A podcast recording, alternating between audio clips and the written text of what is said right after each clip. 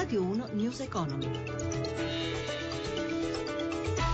Buongiorno, benvenuti a News Economy da Stefano Marcucci. Cominciamo subito con i mercati. Tokyo oggi ha chiuso negativa, ma le borse europee sono in forte rialzo. Il prezzo del petrolio sembra beneficiare in queste ore dell'accordo russo-arabo per il congelamento degli attuali livelli di produzione.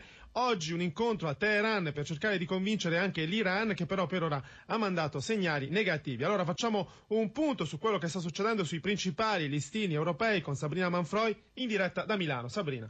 Buongiorno, mi sentite? Buongiorno. È una seduta di rialzi per tutte le borse europee, nonostante la chiusura in calo di Tokyo, come hai detto tu, beneficia del rialzo messo a segno da Wall Street. Milano in questo momento guadagna il 2% come Parigi, Londra più 1,4%, Francoforte sale dell'1,78%. Sotto i riflettori il prezzo del petrolio dopo l'accordo di cui avete parlato poco fa e la, il prezzo della VTI a New York questa mattina è risalito sopra i 31 dollari al barile.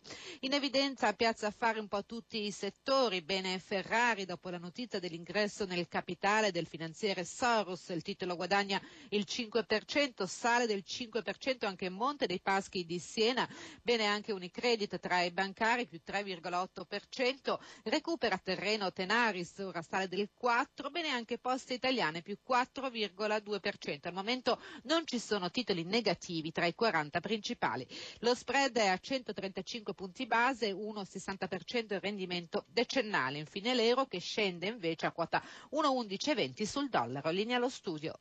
Allora parliamo adesso di banche, la discussione del disegno di legge sulle banche partirà dalla Camera, il provvedimento che comprende la riforma del credito cooperativo, la garanzia statale sui crediti in sofferenza sarà calendarizzato nelle prossime ore. Intanto, secondo i dati dell'ABI, le famiglie italiane tornano a investire nel mattone. Luigi Massi più 97% le nuove erogazioni di mutui per l'acquisto di immobili nel 2015 rispetto all'anno precedente, un boom che mostra il risveglio del settore dopo una lunga crisi, certificato dai dati dell'Associazione Bancaria Italiana. Incide sicuramente il livello molto basso dei tassi di finanziamento, quelli per i mutui immobiliari sono al minimo storico, 2,48% erano al 5,72 nel 2007, basso anche il tasso medio sui prestiti a famiglie e imprese al 3,26% dimezzato rispetto a 8 anni fa e mentre si attende l'avvio dell'iter parlamentare del disegno di legge di conversione del decreto sulle banche, l'ABI comunica che diffonderà d'ora in poi solamente il dato sulle sofferenze bancarie nette che aumentano un po' a 89 miliardi di euro dagli 88,8 di dicembre, una scelta per dare un segnale anche alla BCE, commenta il presidente Antonio Patuelli, il dato sulle sofferenze lorde dice è fuorviante, la Banca d'Italia comunque le stima in 200 miliardi di euro. Per quanto riguarda la riforma delle banche di credito cooperativo si registrano alcuni malumori sia dal mondo della cooperazione che nella stessa maggioranza aspetti tecnici passibili di piccole limature. Alla Camera c'è attesa poi nei prossimi giorni per i decreti governativi che avvieranno gli arbitrati per Banca Etruria e le altre banche locali, misure che erano rimaste fuori dal decreto sulle banche.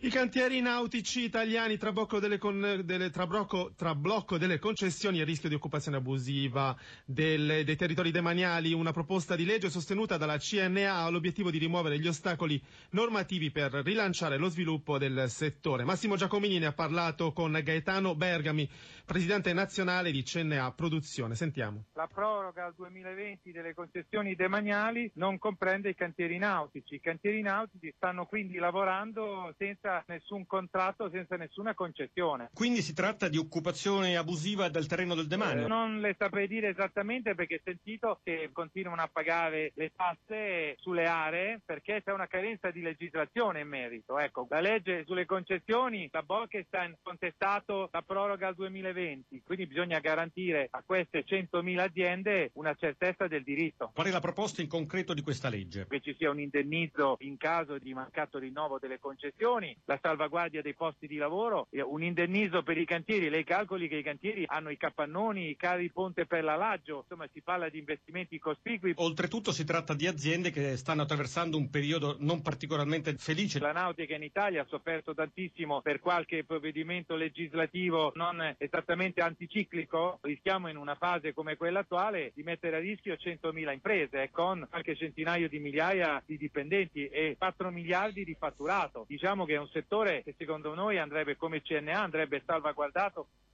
News Economy a cura di Roberto Pippan si ferma qui, grazie per averci seguito. Da Stefano Marcucci, buon proseguimento su Radio 1. Radio 1 News Economy.